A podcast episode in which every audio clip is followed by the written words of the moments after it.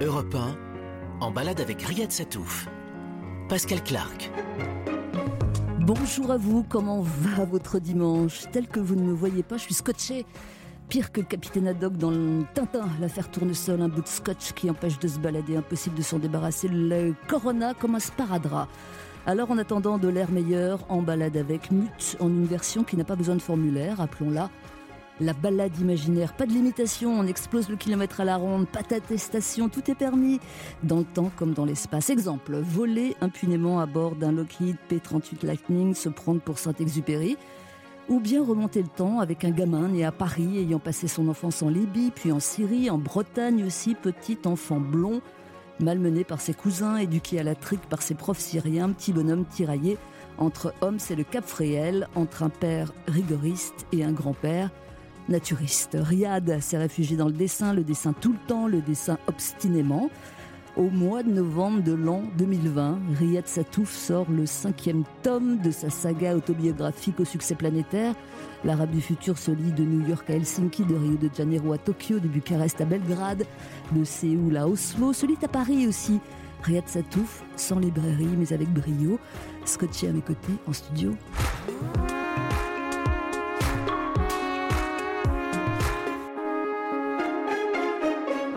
Bonjour, bonjour Riyad Satouf. Bonjour Pascal Clark. Comment ça va?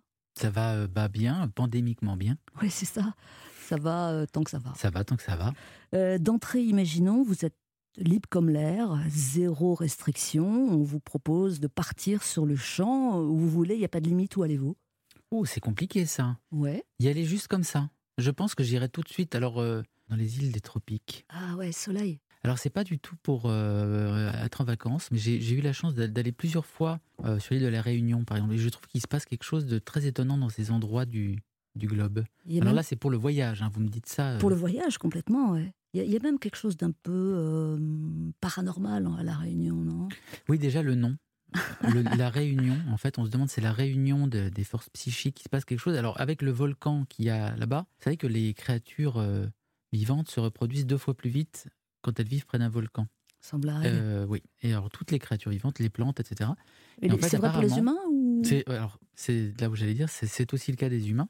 Et en fait, c'est parce que, euh, apparemment, il y aurait- une sensation euh, de potentielle euh, comment dire, catastrophe à tout moment et que les animaux se reproduisent plus vite pour survivre plus. Et je trouve qu'à la Réunion, on ressent Une genre- force, une une force, force une force étrange.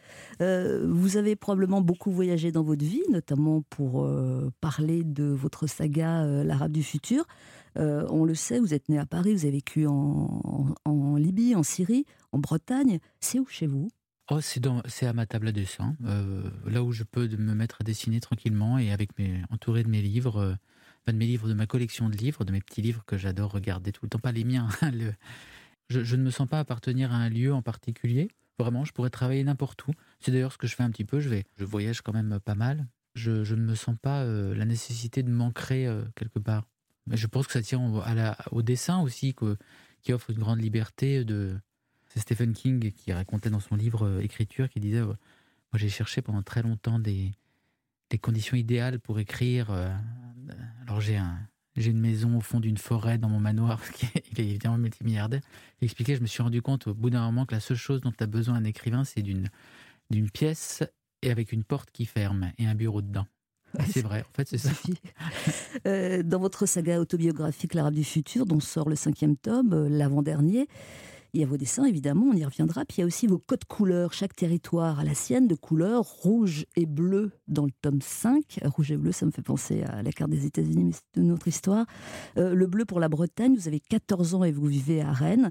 Est-ce qu'il a un nom, ce bleu, dans le code couleur? C'est un pantone. Alors, je me rappelle plus du nom exactement du pantone. Je crois que c'est le bleu. euh, Je sais, sais plus. Le bleu, c'est pas exactement le bleu du drapeau français. C'est un bleu plus clair. Parce que c'est un bleu aussi que j'ai que j'ai le droit d'utiliser. Parce que chaque partie géographique de l'Arabe du futur, il y a une couleur dominante, que ce soit la Libye, la Syrie ou la Bretagne, a sa couleur. Et dans chaque partie, j'ai le droit d'utiliser en plus les couleurs du drapeau de chaque pays. Donc celui-ci se passant géographiquement uniquement en France, j'avais donc pour celui-là le droit d'utiliser du bleu sur la couverture, ce qui n'était pas le cas sur les autres. Quand vous dites le droit, euh, ah, c'était mon droit. Enfin, Ah c'est oui. moi, je suis mon propre dictateur. Je, je me, je donne, je me donne l'autorisation. Là, c'est avant, j'avais pas le droit du, je me donnais pas le droit de le faire. Maintenant, je me suis donné le droit de le faire. Alors le rouge, c'est pour la série euh, où votre père est, est- est reparti en enlevant votre jeune frère Fadi. Je divulgue rien, hein, ainsi se termine le, le tome 4. Et puis d'ailleurs, si ça se trouve, ça s'arrange et c'est juste une blague. hein, vous voyez, je, je fais attention à ne pas dévoiler le tome 5. Belle tentation de, de désactivation du diffulgachage. c'est bien. Du coup, le rouge, c'est quoi La mauvaise conscience du petit Riyad? Alors le rouge, euh, c'est une couleur qui a la spécificité, si vous la regardez trop longtemps, par exemple, vous la regardez deux ou trois minutes, vous allez avoir votre rythme cardiaque qui va augmenter. Et il augmente pour une raison très simple, c'est que c'est la première couleur qui est vue par les bâtonnets de l'œil, parce que c'est la couleur du sang. Et donc, vous sachiez quand vous êtes blessé ou pas. Et donc, elle a la faculté de signifier très simplement une tension, une urgence, quelque chose à, à observer ou à voir. Et c'est vrai que dans cet album où je m'autorise plusieurs couleurs, euh, peu de couleurs finalement, le bleu et le rouge, le rouge est devenu un élément de la grammaire, et donc j'ai pu l'utiliser beaucoup plus que dans les autres, dans les autres tomes. Alors, il est un sens euh, pour lequel la BD ne peut rien, c'est l'odorat. Vous faites souvent allusion à l'odeur que vous ne parvenez pas à, reproduire, évidemment. Euh, une odeur qui vous plaît. Moi, je vous propose la tarte tatin qui, qui, qui est cuite au four. Ça vous va ou vous en avez une autre? Pas mal, pas mal, ouais, j'aime bien, j'aime bien. Euh, Il y a certaines, non, les, j'adore l'odeur du, du béton, du béton frais. Du béton frais. Ah ouais, ouais, d'accord. C'est une, et, et- Ah ouais, là, on est en pleine poésie, là. le béton, vous savez, les bétonnières, les, Ouais. Souvent, quand je passe, il y en a une, je, je prends une grande bouffée. Je sais pas, je trouve que c'est un- une odeur très. Alors, moi, les- mes odeurs préférées sont un peu les odeurs chimiques. J'ai une passion pour un, un- une odeur chimique de euh, parfum amande qui était utilisé dans les années 80 et qui, à un moment donné, a disparu parce qu'il devait être toxique ou neurotoxique. Il m'arrive de temps en temps de le croiser euh, dans des savons, dans des re- restaurants, des choses comme ça. Et j'aimerais trouver une bonbonne de ce parfum. C'est un, une sorte de fantôme de parfum d'amande euh, qui me renvoie tout de suite au, à l'enfance. L'appel est lancé, on vous tiendra au courant. en balade imaginaire avec Riyad Satouf, euh, on imaginait bah, l'odeur, je sais pas, de l'herbe coupée. Non, c'est le béton. Euh, cliquez et collectez pour acheter l'arabe du futur 5. Euh, à tout de suite sur Europe 1. Quand on reviendra, vous aurez 14 ans. Pascal Clark en balade avec Riyad Satouf sur Europe 1. Nous sommes en balade virtuelle de planche en planche dans un album, un roman graphique de 176 pages, L'Arabe du futur 5, une jeunesse au Moyen-Orient, 1992-1994. Autobiographie familiale racontée à hauteur d'enfant puis d'adolescent par Riyad Satouf. Et puisqu'il y a série, il nous faut un... Previously. On va pas lésiner euh, Riyad Satouf, euh, c'est un double previously. Euh, double retour en arrière, les- le fait, les faits et aussi le récit des faits.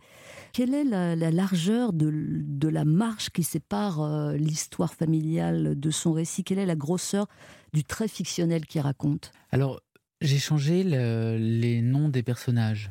J'ai parfois changé aussi leur tête. Vous appelez pas Riyad Satouf, vous? Alors, sauf moi, bien sûr. Ah, je, je me- je suis le, dictateur de mon récit. Je m'assume avec mon propre nom. Il m'est arrivé parfois de hum, pas illustrer la répétition, parce qu'en fait, il y a souvent des scènes qui sont produites plusieurs fois. Alors, je choisis bien sûr euh, les, éléments de, des souvenirs que je vais mettre en scène pour faire l'histoire. Je raconte pas tout. J'aurais pu faire euh, plusieurs volumes sur les histoires de l'école en Syrie, par exemple, quand j'étais dans cette école de village. Je choisis certains moments. C'est peut-être plutôt là que se trouverait l'influence de la fiction sur le. Il y a des histoires, des souvenirs, des anecdotes qui servent mieux le récit que d'autres. Et je sais que quand j'écris des- les Arabes du futur et que je fais le, le premier découpage, ils sont souvent plus longs que ce qu'il y a à la fin. J'en enlève pas mal. Je me dis non, là, je- j'enlève ce truc. C'est une rien. deuxième étape, vous élaguez. J'élague beaucoup, ouais, ouais. J'élague beaucoup, j'enlève plein de, de choses qui peut-être auront une autre vie plus tard, mais, mais voilà. Et c'est vrai que j'essaye, alors comme je passe la majeure partie de mon temps seul à une table à raconter ces souvenirs-là, c'est avant tout un travail personnel, c'est-à-dire euh, c'est vraiment moi avec moi-même et j'essaye d'être le plus honnête possible. Il arrive parfois que je bloque sur des aspects de l'histoire en me disant, tiens, euh, qu'est-ce que je vais. Je me rappelle plus trop bien. de. Et en général, quand je- ce truc-là m'arrive, je me concentre sur un aspect sensoriel du souvenir, l'odeur d'une personne ou euh, la couleur euh, d'un vêtement ou et je et ça revient et ça revient ça revient mais aussi je porte l'attention du récit dessus mm. pour redonner un peu de, de trucs organiques quoi quand vous avez attaqué cette série euh, je sais que vous avez pas mal tâtonné, mais une fois que vous avez trouvé la façon de faire, quel était le, pitch exactement? Est-ce que oui ou non, il s'agissait surtout de, de raconter ce secret familial? C'était pensé comme ça? Oui, au départ, c'était vraiment ça. Je me suis. Alors, euh, ce secret familial, ce drame, il était, euh, il était central dans ma famille, mais il a, il a aussi tout. C'est une sorte de trou noir. Je dis tout le temps cette expression-là. Je le dis plusieurs fois, mais je trouve pas, j'en trouve pas de meilleur. Vous savez, comme vous vous rappelez dans Tintin quand ils vont sur la Lune, ils passent avec la fusée, ils accélèrent autour du, de la Lune pour rentrer sur la Terre. Enfin, c'est ce qu'ont fait aussi les astronautes d'Apollo, d'Apollo 13. Ben, j'ai souvent l'impression que ce, cette histoire-là, c'est un truc où je passe à côté, j'accélère pour aller ailleurs et je suis en orbite autour de, de ce fait. Et donc, euh, je me suis lancé dans l'Arabe du futur aussi pour raconter ça. Je trouvais que c'était. Mais pour vous en délivrer aussi. Oui, c'est vrai. Alors, personnellement, je suis extrêmement athée j'ai toujours été pourtant fasciné par le paranormal, par le, spiritisme, l'occultisme. J'aurais adoré euh, avoir la foi, par exemple, mais je ne l'ai jamais eu. J'aurais adoré assister à des, à des trucs bizarres, quoi. Et ça ne s'est jamais produit, sauf une seule fois. Je veux dire, je ne peux pas euh, faire ça autrement. C'est le succès de l'arabe du futur qui me semble complètement paranormal dans ma vie. Parce que pendant 35 ans, j'ai vécu avec ces histoires-là en les racontant à plein de gens. ça n'a intéressé personne. Et une fois que je les ai mises en forme dans des, par la bande dessinée dans des livres, maintenant j'ai en effet des millions de lecteurs qui connaissent mieux ma famille que moi et qui sont émus par les péripéties. Et il y a une forme, si j'étais pas euh, complètement euh, cartésien, il peut y avoir une forme de truc paranormal dans cette, ce, basculement du, du rien vers le tout. Je ne sais pas comment expliquer ça autrement. On, essaie de vous suivre. Peut-être qu'on a perdu deux, trois personnes. Il s'agit quand même de votre famille, même si les noms ne sont pas réels, les faits. Enfin, vous savez mieux que moi, mais apparemment les mmh. faits sont authentiques. Il a fallu euh, faire attention quand même à eux, ou ça, quand on écrit, bah, surtout ne pas faire attention?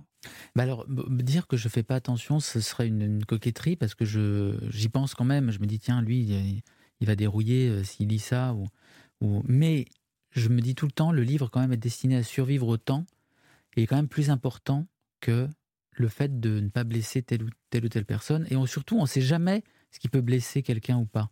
On croit que quelque chose peut être blessant, or c'est autre chose qui va le, qui, va le blesser. Donc euh, ce serait présomptueux de penser qu'on peut blesser quelqu'un. Et au final, vous avez blessé?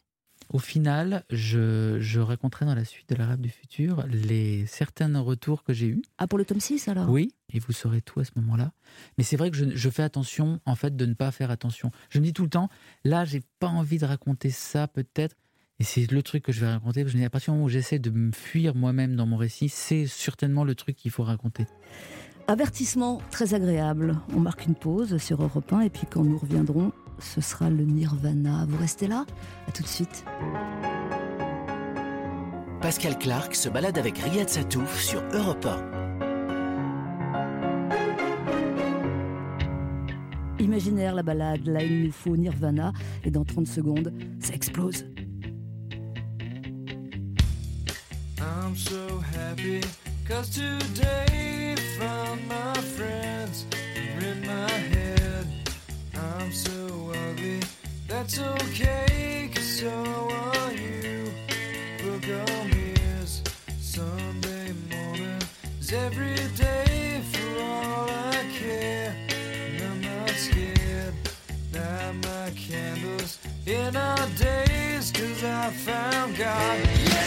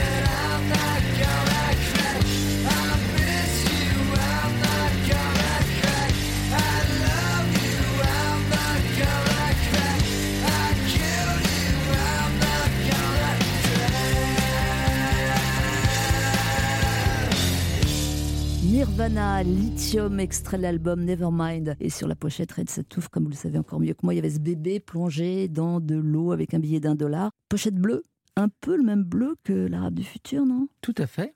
Quand vous parliez tout à l'heure de cette idée de code couleur et aussi de cette idée de blesser ou pas les personnes, vous savez qu'il y a deux versions de la pochette de Nirvana Nevermind.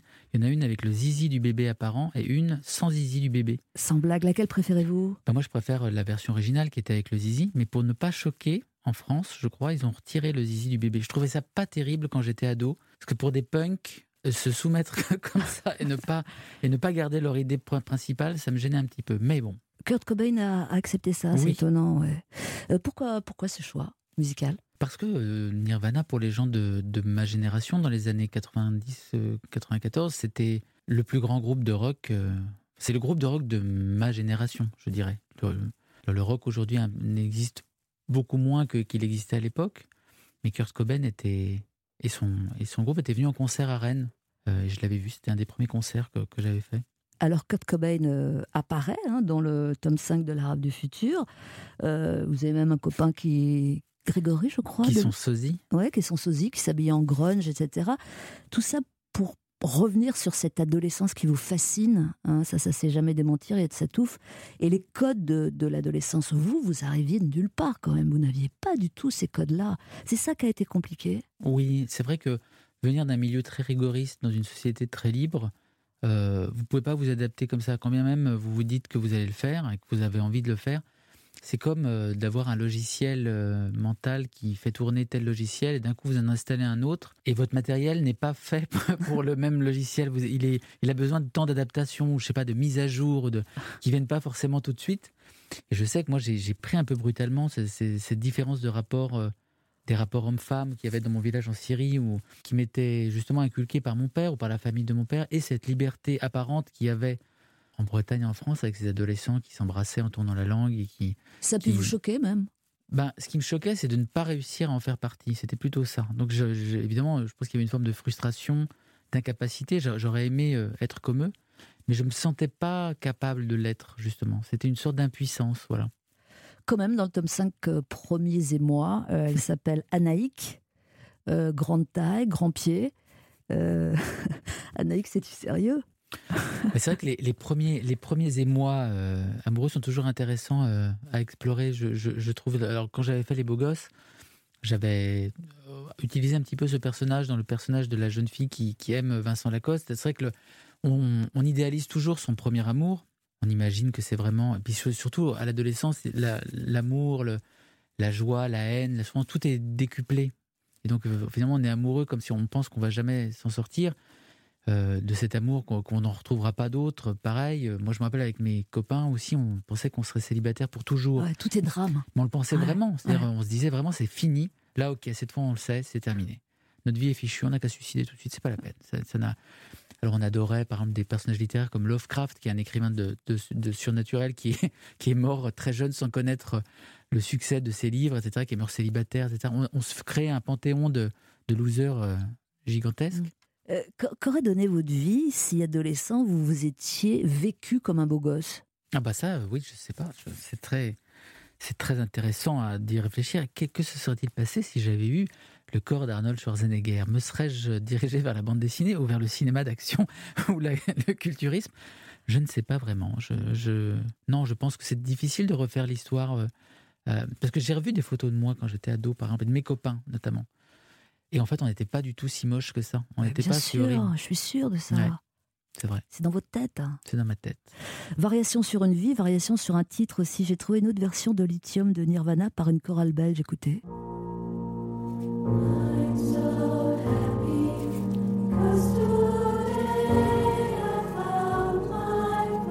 Vous connaissez, non? Je connaissais pas, non. Scala and Colacny Brothers, je sais pas du tout d'où ça sort. Je sais qu'ils sont belges. C'est dingue, non C'est marrant. C'est pas mal, hein Ils ont changé les notes un peu, non, quand même? Un petit peu, je pense qu'ils ont fait deux, trois bricoles, Allez, nouvelle pause sur Europe 1. Quelques figures euh, fameuses ne vont pas tarder à débouler. À tout de suite.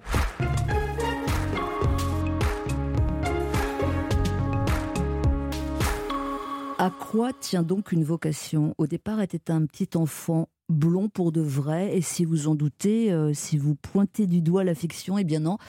Procurez-vous euh, l'album Sans dessin pour la liberté de la presse, édité par Reporters sans frontières. Euh, vous en êtes l'invité d'honneur, Riyad Satouf, et je suis sûre que c'est un honneur d'ailleurs. il figure notamment plusieurs photos de vous, enfant. Pas de doute, enfant blond, coupe, comment dire, au bol Ouais, on n'est pas loin du bol là. Mmh. Euh, euh, association d'idées, Reporters sans frontières, Tintin Reporter. Ah, c'est vrai, j'avais pas pensé à ça. Oh non, c'est pas possible. Ah non, je vous assure que non. Non, non. Moi, euh, bah, le, métier de reporter de Tintin, pour moi, il n'avait aucun intérêt, à part dans les premiers où on, voit qu'il est à peu près reporter, mais après, on n'en entend plus jamais parler de ces reportages. Ouais, mais enfin, c'est quand même à la base. c'est vrai, oui, oui. Tintin, personnage clé de votre vie, vous l'avez beaucoup raconté. Comment faites-vous pour avoir une notion aussi précise de vos souvenirs qui, pardon, qui commencent à dater un peu maintenant? Mais je crois que tout le monde peut retourner dans ses souvenirs. En fait, il faut trouver la porte d'entrée. Euh, si vous, vous, essayez de vous remémorer, par exemple, la chemise de votre grand-père, vous allez tout de suite la voir, la chemise ou euh, autre chose, un détail vestimentaire, par exemple. Vous allez voir exactement le tissu dans lequel elle était faite. Et puis, en fait, au-dessus de ça, vous allez voir sa peau avec la, la, peau du cou un peu qui pendouille comme ça parce qu'il il est âgé. Et ensuite un gilet. Et derrière, vous allez voir peut-être un, papier peint, etc. Et soudain, une odeur va venir, mais c'est pas en cherchant l'odeur qu'elle viendra, c'est en cherchant autre chose. Et soudain, le souvenir, vous allez vous rappeler, ah, mais oui, on avait fait ce Noël-là, etc. En fait, c'est simplement de se remémorer, de retourner en arrière. Il faut trouver la porte pour y aller. je crois vraiment que tout le monde peut le faire. Votre première fois avec Tintin? Ah bah c'était très simple, c'était ma mère qui m'avait acheté Le secret de la licorne. Euh, pour le coup en France. C'était avant que ma grand-mère me les envoie et je l'ai emmené en Syrie ensuite. Et ça a été une révélation pour moi parce que c'est dans ce livre que j'ai vu pour la première fois euh, déjà une île euh, lointaine, que j'ai vu pour la première fois un requin, que j'ai vu des barbus, des mecs avec des, des, des chapeaux melons, que j'ai vu des grands bateaux comme ça. De...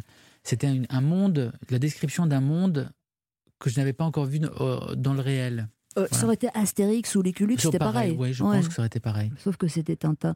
Euh, tous vos premiers dessins, est-ce qu'ils ont été du coup influencés par euh, le trait de Hergé C'est allé à ce point-là? Non, parce qu'ensuite, je regardais beaucoup de dessins animés à la télévision, des dessins animés japonais. Il y en avait beaucoup en Syrie. Et je, me suis éloigné de ce style. Mais la fascination pour le, trait simple, le trait très expressif de Tintin, facilement compréhensible par n'importe qui, par tous les lecteurs, comme il disait, de 7 à 77 ans, c'était quelque chose qui m'avait marqué parce que j'avais en effet remarqué que ma mère, ma grand-mère, aimait bien Tintin. Elle, lisait parfois les aventures, ça les faisait rigoler, etc. Ce qu'elle ne faisait absolument pas avec les dessins animés japonais que je pouvais regarder ou les bandes dessinées adultes que j'ai pu lire plus tard, qui leur tombaient des mains parce qu'elle ne savait pas comment les, comment les lire tellement. À quel moment avez-vous senti que vous étiez doué? Alors, euh, très tôt, mais c'est parce qu'on me le disait. Et notamment dans l'album de Reporters sans frontières, il y a des dessins d'enfance, parce qu'on en a mis quelques-uns. Et il sera évident à tout le monde de voir que j'étais pas si doué que ça. Et que vous connaissez sûrement des enfants bien meilleurs que, ceux que celui que j'étais euh, à l'époque. Mais comme tout le monde dans ma famille me trouvait génial, eh ben, j'y croyais. Voilà, c'était aussi simple que ça. À quel, on parlait de votre trait. Euh, à quel moment est-il euh, devenu clair? Je pense aussi, c'est aussi un processus psychologique d'acceptation de, soi-même. C'est qu'à un moment, on finit par dire on ne pourra pas être autre que celui qu'on est. Je pourrais pas être Schwarzenegger, je pourrais pas être Ryan Gosling, je pourrais pas. Je suis moi, donc je dois m'accepter avec ce que je suis. Et ben, il faut faire la même chose avec le dessin. À un moment, je me suis dit, ce que j'aime, c'est les dessins simples. C'est ça que je lis en plus. C'est ce que je recherche. Je, et j'ai trouvé mon style comme ça. Il arrivait tout seul. Voilà. C'est au moment où j'ai cessé de le chercher qui s'est imposé tout seul. Il évolue encore, vous diriez, votre style de dessin? Euh, On est tenté de répondre non, évidemment, mais vous, vous, êtes en, mesure de dire que peut-être un peu. Oui, mais de toute façon, j'ai toujours un peu changé la façon de dessiner d'un album à l'autre. Par exemple, ne serait-ce qu'avec les cahiers d'Esther, qui est mon autre série, et j'utilise plus de couleurs. il y a des décors qui sont faits de manière différente. C'est du 4 bandes. Euh, je pense que j'essaie d'adapter le style de dessin au style de projet. Et je pense que si je fais, un jour, je ferai sans doute une autre bande dessinée que l'Arabe du futur. Je pense que c'est là qu'il y aura un, changement peut-être. Mais il arrive vite, le trait qu'il faut pour l'album qui arrive Oui, franchement, oui. C'est à la base. C'est souvent l'urgence, en fait. Je sais que.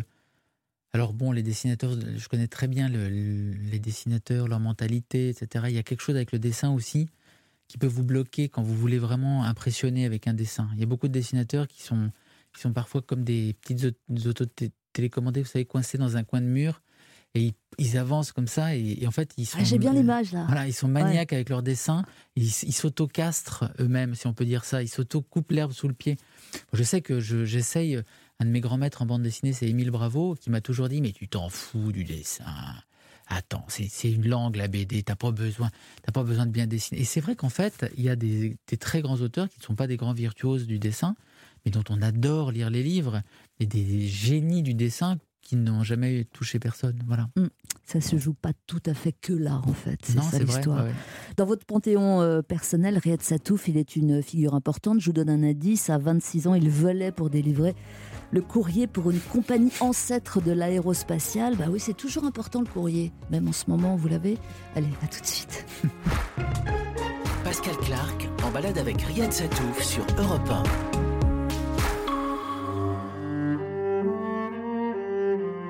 J'ai toujours devant les yeux l'image de ma première nuit de vol en Argentine.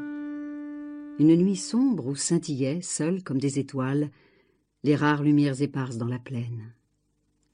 Chacune signalait, dans cet océan de ténèbres, le miracle d'une conscience. Dans ce foyer, on lisait, on réfléchissait, on poursuivait les confidences. Dans cet autre, peut-être, on cherchait à sonder l'espace, on s'usait en calcul sur la nébuleuse d'Andromède. Là, on aimait.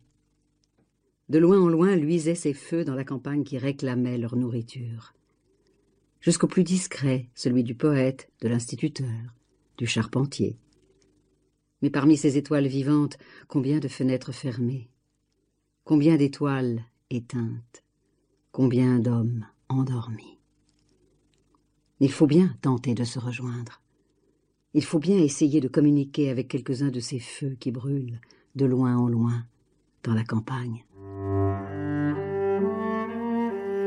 Extrait de Terre des Hommes Ah bah oui, Terre des Hommes, lecture Marie-Christine Barrault, euh, Terre des Hommes, signé Antoine de Saint-Exupéry. Euh, pourquoi cette passion pour euh, Saint-Ex, euh, Riyad Satouf, et on l'apprend par, par quel bout L'aviation, l'écriture, la poésie, le romantisme? Alors, j'ai oui, lu Saint-Exupéry quand j'étais ado, et la raison qui m'a fait que je m'y suis intéressé, parce que j'ai commencé par lire parce que je raconte aussi dans l'Arabe du futur, je me suis intéressé à l'aviation par mon grand-père, qui m'avait fait lire la biographie de Mermoz par euh, Kessel. Ils étaient amis, hein, euh, hein Mermoz oui, bien sûr.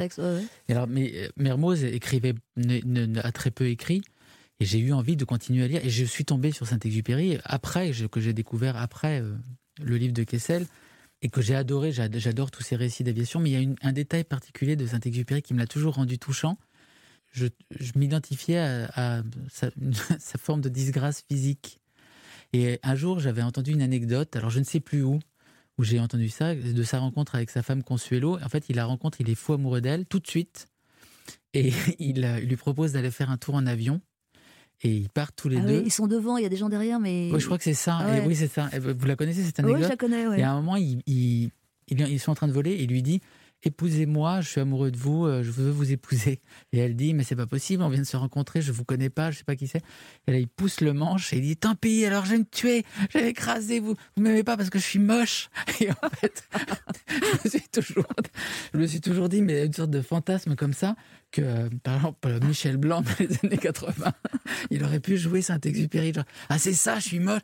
Et en fait, c'était un génie de l'écriture, mais on sentait qu'il était tellement mal dans sa peau, euh, avec son grand corps, comme ça. Et, il, m'a toujours été extrêmement euh, euh, émouvant. Voilà. Ouais, vous sentez proche, euh, en cas de réincarnation, pourquoi pas Alors, pas, pas, je- ce serait difficile de dire proche en termes de qualité de littéraire, etc. Parce Non, que, non, on parle pas de ça, mais de, mais de- de son, voilà, de son, d'âme humaine, ou je sais pas, ou de. voilà, on sentait qu'il avait un ego très fort quand même. Il, il- il- Comme alors- vous, non Pas bah vous oui, voilà, mais mais n'en avait dis non mais bien sûr que si, mais il n'en avait pas forcément les moyens physiques. Vous voyez ce que je dire un peu comme moi aussi d'ailleurs.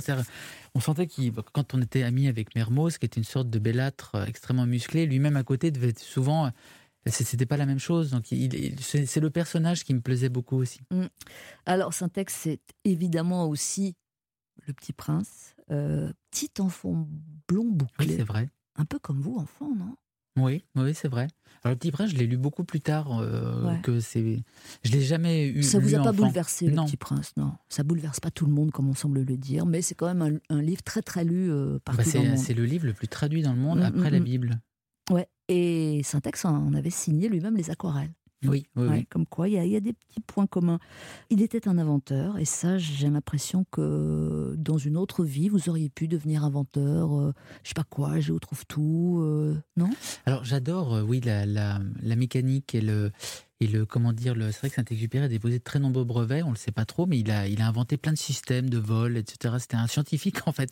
Et c'est vrai que j'ai toujours adoré les scientifiques. J'aime, j'aime beaucoup les scientifiques qui, qui sont artistes aussi, euh, qui ont des. hum, Je me rappelle dans, dans mon film Les Beaux Gosses, j'avais fait jouer euh, Jean-Pierre Aigneret, qui est un, un, cosmonaute français qui qui était allé dans la station Mir et qui avait pris des photos extraordinaires de la Terre. Il, il- exprimait sa sensibilité artistique tout en étant lui-même un scientifique. Et ce- cette dualité est toujours quelque chose qui m'a qui m'a fasciné. Alors moi, j'ai jamais fait de science pour le coup. J'ai toujours été assez mauvais. Mais, mais c'est quelque chose que j'aurais que j'admire beaucoup. J'adore les scientifiques. Vos héros, ils sont quand même courageux, hein Syntex, euh, Kessel, c'est vrai, ça, Ouais, c'est vrai, c'est des vous- Des hommes des vrais, comme on dit. Non, non, c'est vrai que la- l'aspect. bah alors, c'est pas tant l'aspect courageux qui me fascinait chez eux que l'aspect euh, euh, de raconter leurs expériences à des gens qui ne les connaissent pas. Euh, je me rappelle d'avoir lu le récit de Joseph Kessel avec les, les derniers marchands d'esclaves. Euh, il, avait fait un reportage qui avait été un, choc en France où il, était. C'est ce qui lui avait apporté la gloire. D'ailleurs, il, était allé euh, euh, sur la piste des derniers trafiquants d'esclaves alors qu'on pensait que ça n'existait plus. Et il allait pour témoigner, pour dire, ben moi, on m'a dit que ça existait, je vais aller voir ce que c'est, et puis C'était aussi de montrer à d'autres ce que, des choses qu'on pense ne pas exister. Je plaisantais pour votre ego. Hein. Non, non, j'ai un ego surdimensionné, Ah, bien sûr, Pascal. Non, non, il n'y a aucun problème avec ça. Il faut avoir un ego surdimensionné pour, euh, pour, euh, pour faire déjà des bandes dessinées, parce que tous les dessinateurs de bandes dessinées, quand même, ont des égos euh, importants. Déjà, de mettre son nom sur une couverture, ça suppose d'avoir un certain ego, même si on, on pense l'inverse. Moi, ça va, gardez-le. Tant qu'à faire des BD comme ça, c'est bon. Musique sur Europe 1, lui, si on l'appelait Petit Prince, ce serait un petit peu proche du pléonasme. Par la taille, en tout cas. Voici Prince, Sign of the Times, remasterisé en 2020. Bah oui, quand même. Oh yeah.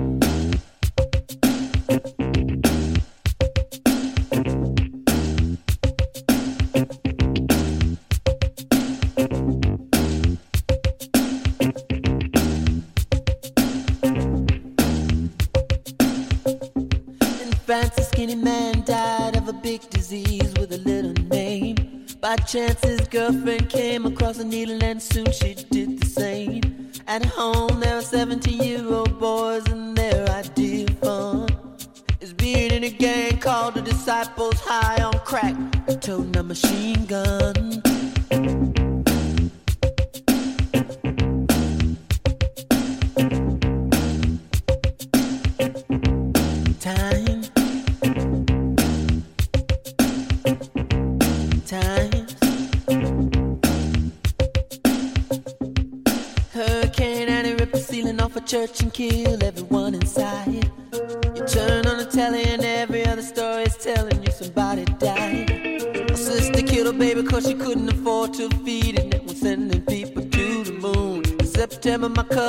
River for the very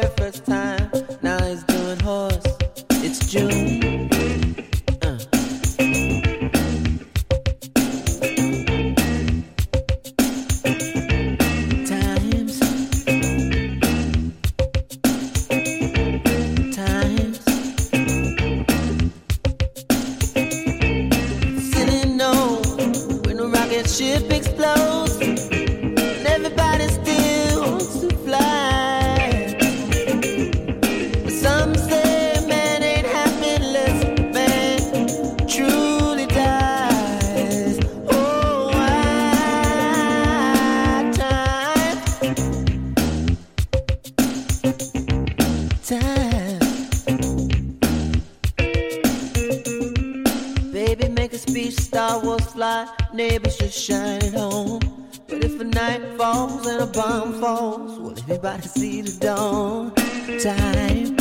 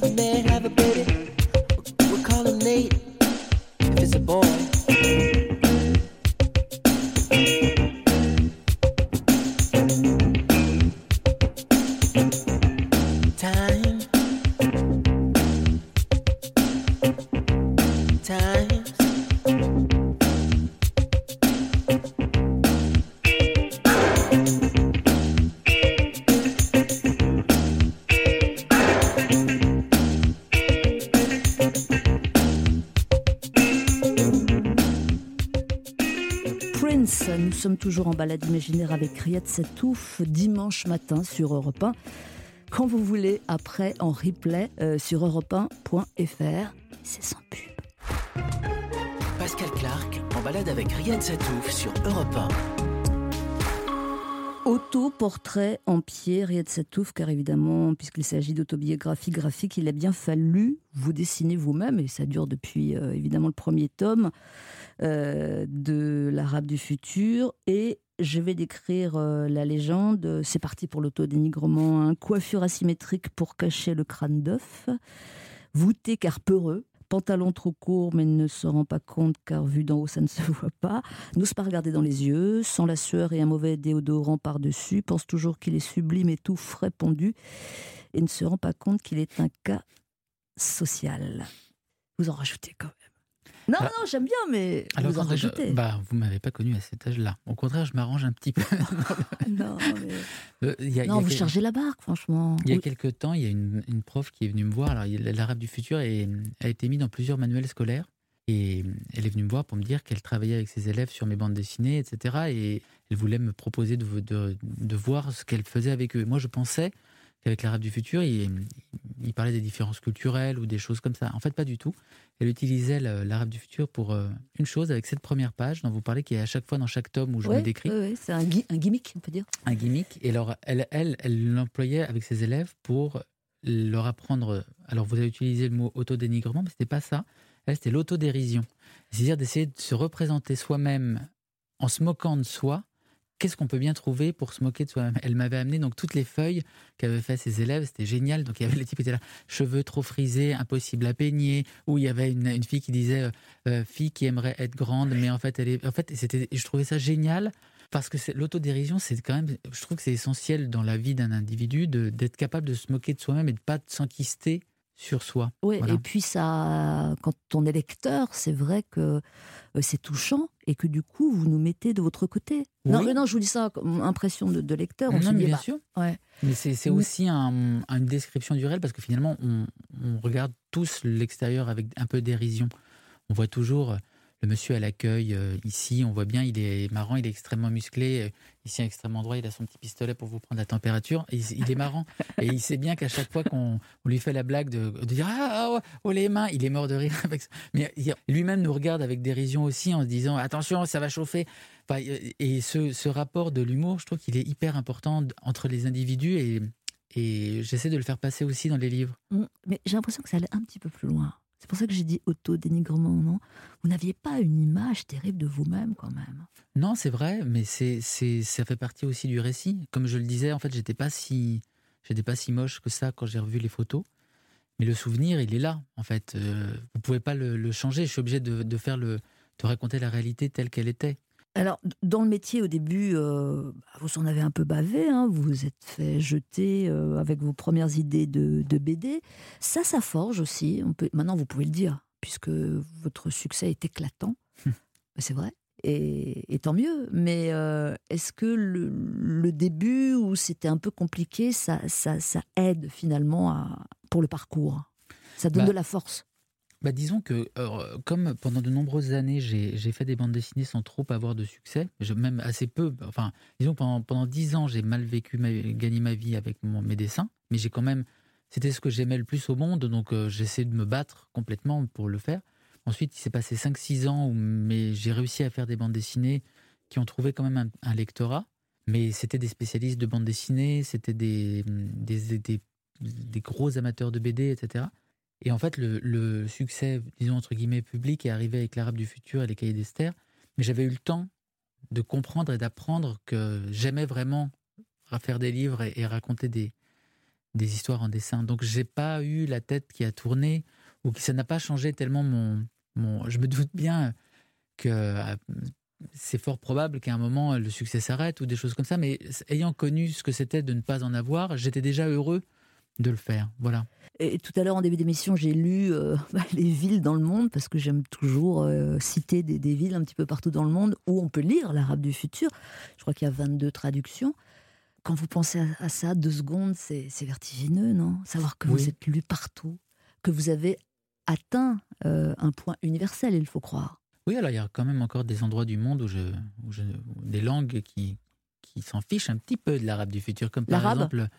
Alors l'arabe, non, ils étaient intéressés, euh, pas du tout. Il y a eu quelques éditeurs intéressés en langue arabe, mais j'avais un problème avec la langue arabe, c'est que l'éditeur ne voulait éditer que le tome 1 et voir si ça, attendre de voir si ça marche pour faire la suite. Or, mon côté pessimiste, je me disais que ça allait être un échec total et qu'en fait, la langue arabe n'aurait pas toute l'histoire, parce que futur, c'est pas que le tome 1, ça va jusqu'au tome 6. Et donc, j'ai refusé les offres que pour le tome 1 et je me suis dit, on va attendre de finir l'histoire et je proposerai tout d'un bloc. Et alors, il y a trois langues comme ça où j'ai fait attention, où je, alors, il y en a une qui a passé, c'est l'anglais, où ils sont, ils sont d'accord pour aller jusqu'à la fin. Mais l'arabe, j'ai arrêté parce que je veux que tout soit traduit, et l'hébreu également. En Israël, on m'a proposé, et c'était pareil, c'était un petit éditeur qui voulait euh, voir si ça marche, faire le tome 1, et je dis ah, non, non, non, je veux, ça c'est des langues qui sont importantes même dans mon histoire, dans le rapport des choses, je veux qu'elles aient ou pas du tout l'arabe du futur, et qu'on les... ou euh, en entier, voilà. Mais par exemple, le chinois, ils s'en fichent complètement. En Inde, ils s'en fichent complètement. là. Non, il y a quand même encore des, des langues qui, Est-ce que vous écrivez vos, vos dialogues à voix haute? Ouais, ouais, oui, oui, c'est vrai que je- je- j'interprète mes personnages souvent. Enfin, je les lis. Dans l'arabe du futur, je- j'imagine toujours une voix de, de film d'un peu des années 80 ou de. J'essaie de lire la voix off avec un côté un peu comme dans les films de François Truffaut, vous voyez. Exemple?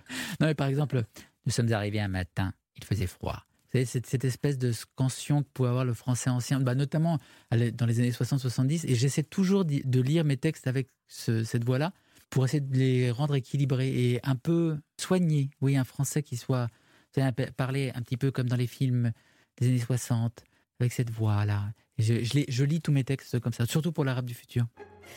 Euh, il nous reste encore quelques détours, quelques parcours à effectuer dans cette balade imaginaire. Et à Tsatouf, on va laisser passer les titres de l'actualité et on se retrouve après. Europe 1, en balade avec Riyad Satouf. Pascal Clark. Bonjour ou bien rebonjour, ensemble nous partageons une expérience, laisser l'imagination accomplir ce que le confinement empêche nous balader malgré tout, assis sur nos chaises en studio, certes, mais en roue libre par l'esprit. Euh, Riyad Satou, vous semblez avoir une vision assez nette de la route où la création euh, vous jette. Depuis quand savez-vous que votre saga autobiographique L'Arabe du futur se fera en six tomes? Euh, Je pense à partir du moment où j'ai commencé à écrire le tome 5. Euh, Donc pas, si, pas si tôt? Non, pas si tôt. C'est vrai que quand je me suis lancé dans cette série, au départ, l'éditeur m'a dit Tu imagines quoi? Alors j'ai pensé tout de suite au concept de trilogie, donc je lui ai dit trois. Et puis, dès que j'ai fait le tome 2, je me suis rendu compte que j'avais envie de retourner plus euh, que je ne le pensais dans ces souvenirs. Et à partir du 4, j'ai vu où j'allais, comment j'allais atterrir en fait. Enfin, comment j'allais terminer vraiment. Je savais toutes les étapes, mais je crois que voilà, en ayant fini le 4, en commençant le 5, je me suis dit, ah oui, ça va être 6. Et le, sixième, l'ultime, a priori, vous l'avez déjà précisément en tête? Ouais, un peu, oui, oui. Un peu plus qu'un peu? Bah, oh, J'évite de trop y penser parce qu'il se. Ah oui, il se calcifie un petit peu aussi dans, la tête et il y a des choses qui se rajoutent. Quand je vais m'y attaquer, il sera déjà plus. Il y a toute une part d'inconscient quand même quand on écrit les histoires. Il ne faut pas essayer de trop maîtriser. Si je commence à me dire, attends, je vais dire là, il faut que je fasse ça et je fais ci, on, est, on se bloque. Hmm. Mais la fin, vous l'avez ah Oui, oui, bien sûr. Oui, oui. Uh-huh. Non, je sais bien que vous direz rien, hmm. j'essaye même pas. Euh, n'empêche qu'on a, on a connu des séries qui, chemin faisant, s'offraient une saison de non, ça c'est exclu. Il faut d'abord terminer l'histoire qu'on est en train de faire avant de. Ah, on ne peut pas, comme disait, pas tout à fait, on ne peut pas euh, aller d'un point B à un point A à point B en pensant déjà qu'on va aller du point C au mmh. point D'accord, d'accord. Euh, vous craignez pas quand même une petite dépression quand ce sera terminé? Non, j'ai pas du tout peur de la dépression, du tout. Non, non, parce que j'ai d'autres projets. En plus, il y a des, j'ai d'autres histoires qui, qui, ont envie d'être racontées. Bon, vous pouvez nous en dire un petit peu euh, Quel sera le, le Riyad du futur? Vous veux dire dans le tome 6 ou dans, le, Non, le tome 6, on va pas. Non, alors dans le futur, j'espère quand même être capable de me remettre un peu au sport, quand même. J'aimerais bien. Comme tous les quadras un peu en problème de, mais j'y arrive pas, j'avoue que j'y arrive pas. Je, je, regarde des vidéos de sportifs, de, de profs de sport, et puis je me dis, oh ouais, ça, ça doit, ça, doit, ça doit, être vraiment efficace pour avoir des abdos. Et puis je referme la vidéo et puis je fais autre chose. Bien esquivé, Riyad Satouf. Bon, déjà, vous allez poursuivre les cahiers d'Esther, hein, la vie de cette adolescente qui, qui, qui existe pour de vrai et qui vous raconte euh, jusqu'à ses 18 ans. Ben, J'espère qu'elle tiendra jusqu'au bout, mais je pense qu'elle ça lui plaît toujours. Donc là, on, s'approche en plus. On n'est pas si loin de la fin. Ouais. Non, mais après, vous savez déjà, ce sera quoi? À chaque fois que j'ai prévu de faire une bande dessinée, par exemple, avant l'Arabe du futur, j'avais un autre projet qui était de faire vraiment une bande dessinée de genre avec euh, des péripéties euh, de science-fiction, etc. Je voulais changer complètement de. Ben, L'Arabe du futur, comme quelqu'un.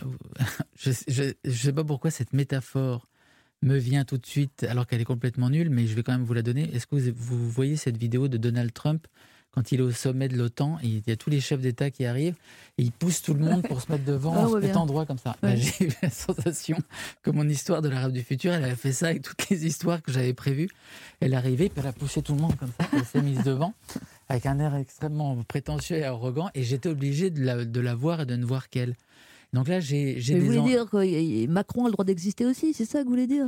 Non, ça, veut dire que je peux avoir des envies, mais je souvent les, livres, ce sont eux qui semblent décider du moment où je vais les faire. C'est pas vraiment moi qui. Par exemple, j'adorerais faire euh, une, adaptation littéraire d'un de, roman. Enfin, j'ai des romans que j'aime beaucoup. J'aimerais bien euh, faire des livres illustrés, des choses comme ça, mais je sens qu'il va y avoir quelque chose qui va, qui va arriver malgré lui. D'accord. Euh, bon alors, on l'a déjà dit, définitivement, vous avez développé une sorte de fascination hein, pour la période clé euh, de l'adolescence. Euh, vous en avez fini, vous croyez ou? Par exemple, souvent on me dit oh, Est-ce que tu ne tu voudrais pas refaire un film? J'adorerais refaire un ah, film. J'y arrivais. Bah, J'adorerais refaire un film avec des enfants, par exemple. Alors, on va déjà écouter cet extrait parce que, bon, on l'a tous savouré, ce film-là. J'aime bien ta coiffure, trop stylé. Ah ouais? J'ai un truc à te dire, mais c'est un peu gênant. J'ai pas envie qu'on le voit. Tu sais garder un secret, j'imagine. Bah ouais. J'ai entendu ce que t'as dit à Leslie tout à l'heure. J'ai trouvé ça trop mignon. Elle sait pas ce qu'elle rate, hein. Et je me disais que on pouvait se donner rendez-vous tout à l'heure. Puis on pourrait aller chez moi. Puis on pourrait faire l'amour.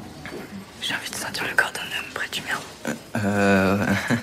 Mais dis-le si tu veux pas. hein. Je veux pas te forcer. Ah si, si, je veux, je veux, à mort. Tout à l'heure. Les Beaux Gosses, évidemment, votre premier film, euh, notamment avec euh, Vincent Lacoste et aussi Noémie Lovski, hein, qui jouait sa maman. Succès total. Ça s'est bien passé. Deuxième film, Jackie au royaume des filles, qui a rencontré une sorte d'incompréhension. Je vous le dis comme ça. C'est bien dit. une sorte d'invisibilisation. euh, Personne n'allait le voir, et puis ça n'a rien produit. Non, non, oui, c'est vrai. Non, mais c'est Bah, ça. euh, heureusement. Heureusement, parce que sinon, il n'y aurait peut-être pas eu l'arabe du futur Oui, au passage. Donc, Tout à fait. euh, voilà. Euh, mais est-ce que tout ça pour dire, oui, vous, vous, vous pouvez éventuellement retenter votre chance au cinéma. Ça, c'est pas exclu. Bah, L'Arabe du futur étant un succès, on me propose souvent des projets de ou d'adaptation ou de des projets de films. On me dit, euh, alors Les Beaux Gosses, c'est un film qui est vraiment beaucoup très aimé. Et donc il y a beaucoup de, de producteurs de cinéma, etc., qui aimeraient bien euh, La même vanne, disons. oui, ouais. ou, ou que je refasse un, un film comme ça. Et c'est vrai que j'adorerais en refaire, mais avec des enfants, une fois de plus, pas avec des acteurs. euh, dans, dans Jackie au Rhum des filles, il y, avait, il y avait des acteurs très célèbres. Il y avait Charlotte Gainsbourg, il y avait, Il y avait Anémone, Anémone, ouais, etc. ouais.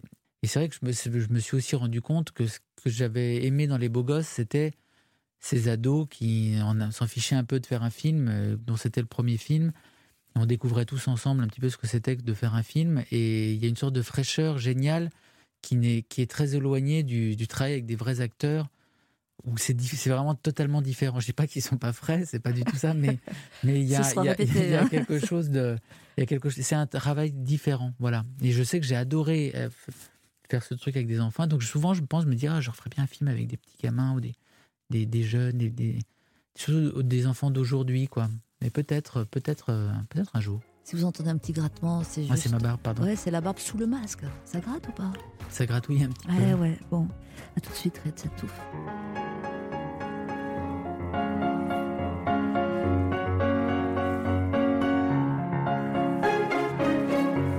C'est l'histoire d'une blague qui n'en est peut-être euh, pas une, mais qui, comme euh, toute blague, contient un fond de vérité. C'est dans l'album euh, de RSF, Riyad Satouf, Sans dessin pour la, li- la liberté de la presse. Il y a une interview de votre éditeur euh, Guillaume Allary. Euh, L'aventure de l'Arabe du futur, c'est avec lui. C'est un ami, lui. Oui, ça. Ouais. Euh, il évoque ce moment où vous êtes chez l'imprimeur, vous allez déclencher l'impression du, du- du premier tome, et forcément les, doutes affluent, hein, vous cherchez les, les possibles erreurs, et ce que vous auriez pu laisser passer. Et puis là, vous, euh, Riyad, vous lancez, euh, tu crois vraiment que ça peut marcher, un livre avec arabe écrit en énorme sur la couverture? Je me demande si c'est pas ça la connerie. Blague ou pas blague? En fait, c'était plutôt une plaisanterie. Euh, c'était pas exactement ça. En fait, moi, je, ten- je tenais vraiment à ce qu'il y ait le mot arabe sur la couverture. Mais c'était quand même extrêmement. Personnellement, ça me faisait beaucoup rire de voir la presse comme ça. euh, quand vous disiez tout à l'heure, est-ce que tu as un ego surdimensionné? Moi, j'ai toujours adoré mon titre Arabe du futur. Je, je, je me suis dit, mais c'est incroyable que personne n'ait- pris ce titre parce qu'il est trop, il est trop bien. Voilà, je- mais je me disais quand même. Mais quand il vient de votre père pour de vrai. Oui, bien sûr, Ouais, c'est ça. ouais. Mais, mais je me disais en même temps, euh, vous savez, quand je le disais aux gens, euh, ma bande dessinée va s'appeler l'Arabe du futur, la plupart des gens disaient Ah bon? Ça a parlé de quoi? C'est c'est des, c'est des Arabes qui vont dans l'espace C'est quoi C'est le... Et donc je me disais T'es sûr que. Voilà, mais il se passait quelque chose quand même, c'était que quand je regardais cette couverture s'imprimer comme ça, je ressentais euh, que- quelque chose avec ce- cette famille qui était la mienne, et je me rappelais très très bien, et, et cette phrase, etc. Et j'espérais simplement que les gens comprennent, qu'ils ne s'arrêtent pas euh, tout de suite au, à peut-être justement à la blague du titre, de, de, de- de- de penser que c'est un truc de science-fiction ou un truc comme ça. Mais il y avait un petit risque quand même. Est-ce que. Non, bah, non, mais on peut se poser la question. Est-ce que mettre arabe dans un titre, c'est prendre un risque? Ah non, moi je pense pas, Ah, pas du tout. Non, non, non, c'est simplement qu'avant j'avais pas eu de, j'avais pas eu de, je sortais d'un échec avec Jackie des filles, j'avais pas eu tellement de succès avec mes autres bandes dessinées, et je faisais une bande dessinée autobiographique qui s'appelait L'Arabe du futur. J'avais toutes les raisons de penser que j'allais encore plus loin dans le, dans le, le, même de douter, pas forcément à cause de la présence du mot arabe, mais de, de dire est-ce que ça va. Ces histoires qui pendant 35 ans n'ont intéressé personne, j'en fais un livre après mon échec, est-ce que ça va toucher quelqu'un? Donc c'était plutôt euh, autour de ça, mais. Pourquoi ça fonctionne, pensez-vous? Ben, C'est très compliqué. Je, la part mégalomane de moi a envie de dire parce que c'est bien raconté, mais aussi une autre côté, je pense, les, tout le monde se sent un petit peu de deux cultures, je crois. C'est quelque chose qui me marque tout le temps quand vous croisez un couple, par même en France, surtout en France, des couples, chacun a son origine. il y en a un tel, alors où ça va être des origines euh, étrangères, mais admettons qu'il y en a un qui vient de Pau et l'autre, euh, la fille, vient de Lyon chacun est là avec son, sa spécificité lyonnaise, l'autre il vient de Pau, alors il y a ah, Pau, on a fait ça ici et machin. Il y a toujours cette espèce de dire oh, nous sommes l'union de Pau et Lyon euh, ensemble et de voir ah, bah, ça c'est les Lyonnais ou des choses comme ça. Et en fait, tout le monde se sent un petit peu venir de quelque part et se confronter à l'étranger. Et dans le cas de, de l'histoire de ma famille, c'est poussé à son paroxysme puisqu'on a quelqu'un qui vient d'un petit village en Syrie et une Bretonne, c'est le grand écart. rencontre à la Sorbonne, au passage. Rencontre dans le cœur de l'éducation. Et donc, euh, je pense qu'il y a une curiosité, on a envie de voir. Ah, disons, moi déjà que je m'entends pas avec ma copine qui vient de Lille, alors que je viens de Marseille, alors euh, bah, je demande comment il faut qu'ils viennent de, de, de, Homs et du Cap-Frais. Alors j'ai envie de. Enfin, c'est peut-être. Je sais que, par exemple, au Brésil, j'avais rencontré un lecteur qui me disait ah, Moi, ça me rappelle mes origines euh, je suis à moitié norvégien et à moitié brésilien. Et je trouve qu'il y a des choses euh, qui me rappellent euh, mes deux, mes deux cultures. Je ne sais pas si votre père est encore vivant et est-ce qu'il a lu l'arabe du futur?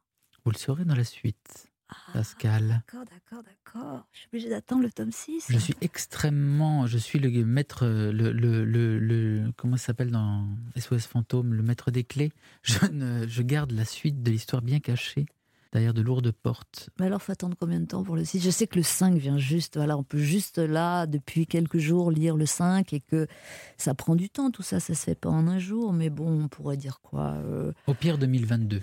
Au pire 2022 Oui. Et, et, je vais vraiment, 2022 passe sous une présidence Le Pen.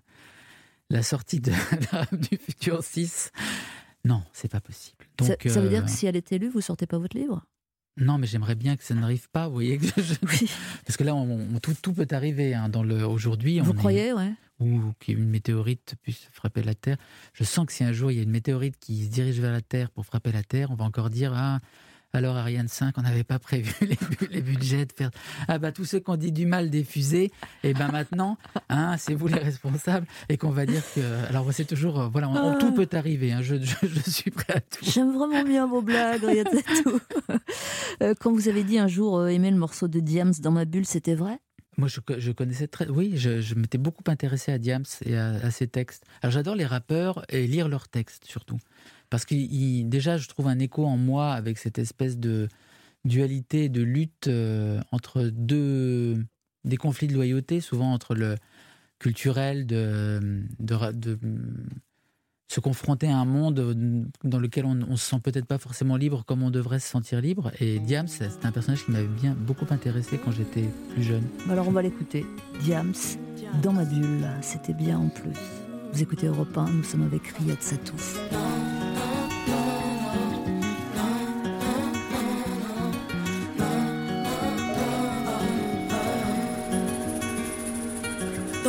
Fond de teint sert à les cocards. L'amour est arrivé trop tard, Cendrillon fait le trottoir dans ma bulle. Les baskets traînent sur le bitume, on a du mal à dire je t'aime car on n'a pas l'habitude. Dans ma bulle, si Vénus est victime d'adultère, bah Vénus prend un gun et deux filles à la tête dans ma bulle. Le Uzi a remplacé les roses. Et par dépit, tu passes du bédo à l'héros dans ma bulle. C'est nos limites, c'est polémique. Les histoires de cul de la ferme ont remplacé Beverly Hills dans ma bulle.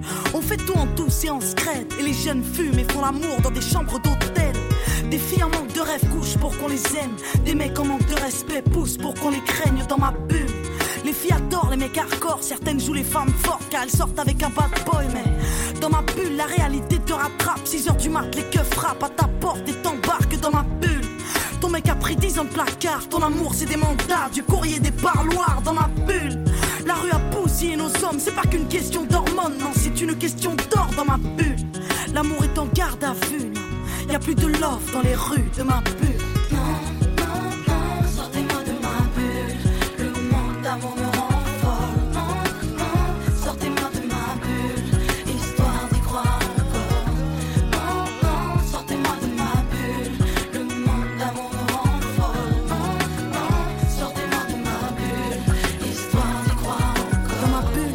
Ont pris la place des pères. Elles rêvent tout en banlieue de vivre un jour place des ternes dans ma bulle.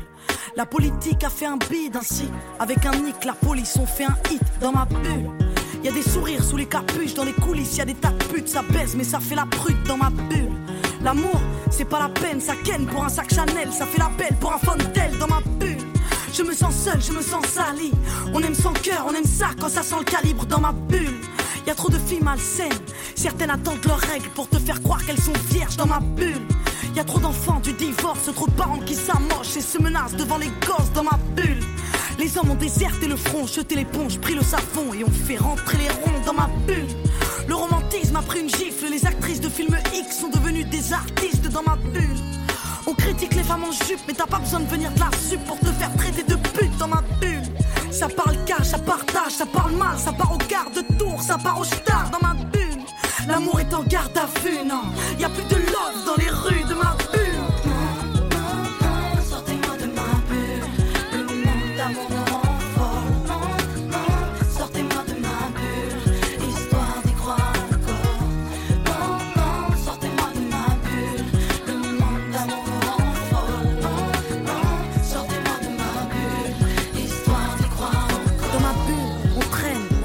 On se fait belle, mais y a toujours un blême avec l'odeur vide dans ma bulle. Y a plus d'âge pour faire la grande, pour une histoire banale. Tu peux finir par faire la manche dans ma bulle. L'ego a dépassé le love, tu déambules et sous ta robe, y a comme une odeur de viol dans ma bulle. Les hommes carburent au Red Bull, on ne dort plus, on vit sous la lune, donc on ne rêve plus dans ma bulle. Comment je crève d'avoir un mec qui me désire sans appétit dans ma putain de bulle. J'étouffe d'un manque affectif, on ne jure que par le sexy et le fictif dans ma bulle. J'ai le cœur qui sature, chérie range ta voiture et emmène-moi sur Saturne chérie. Sors-moi de ma bulle, paraît que la vie est belle ouais. Paraît que la vie est belle au-delà de mes ruelles dans ma bulle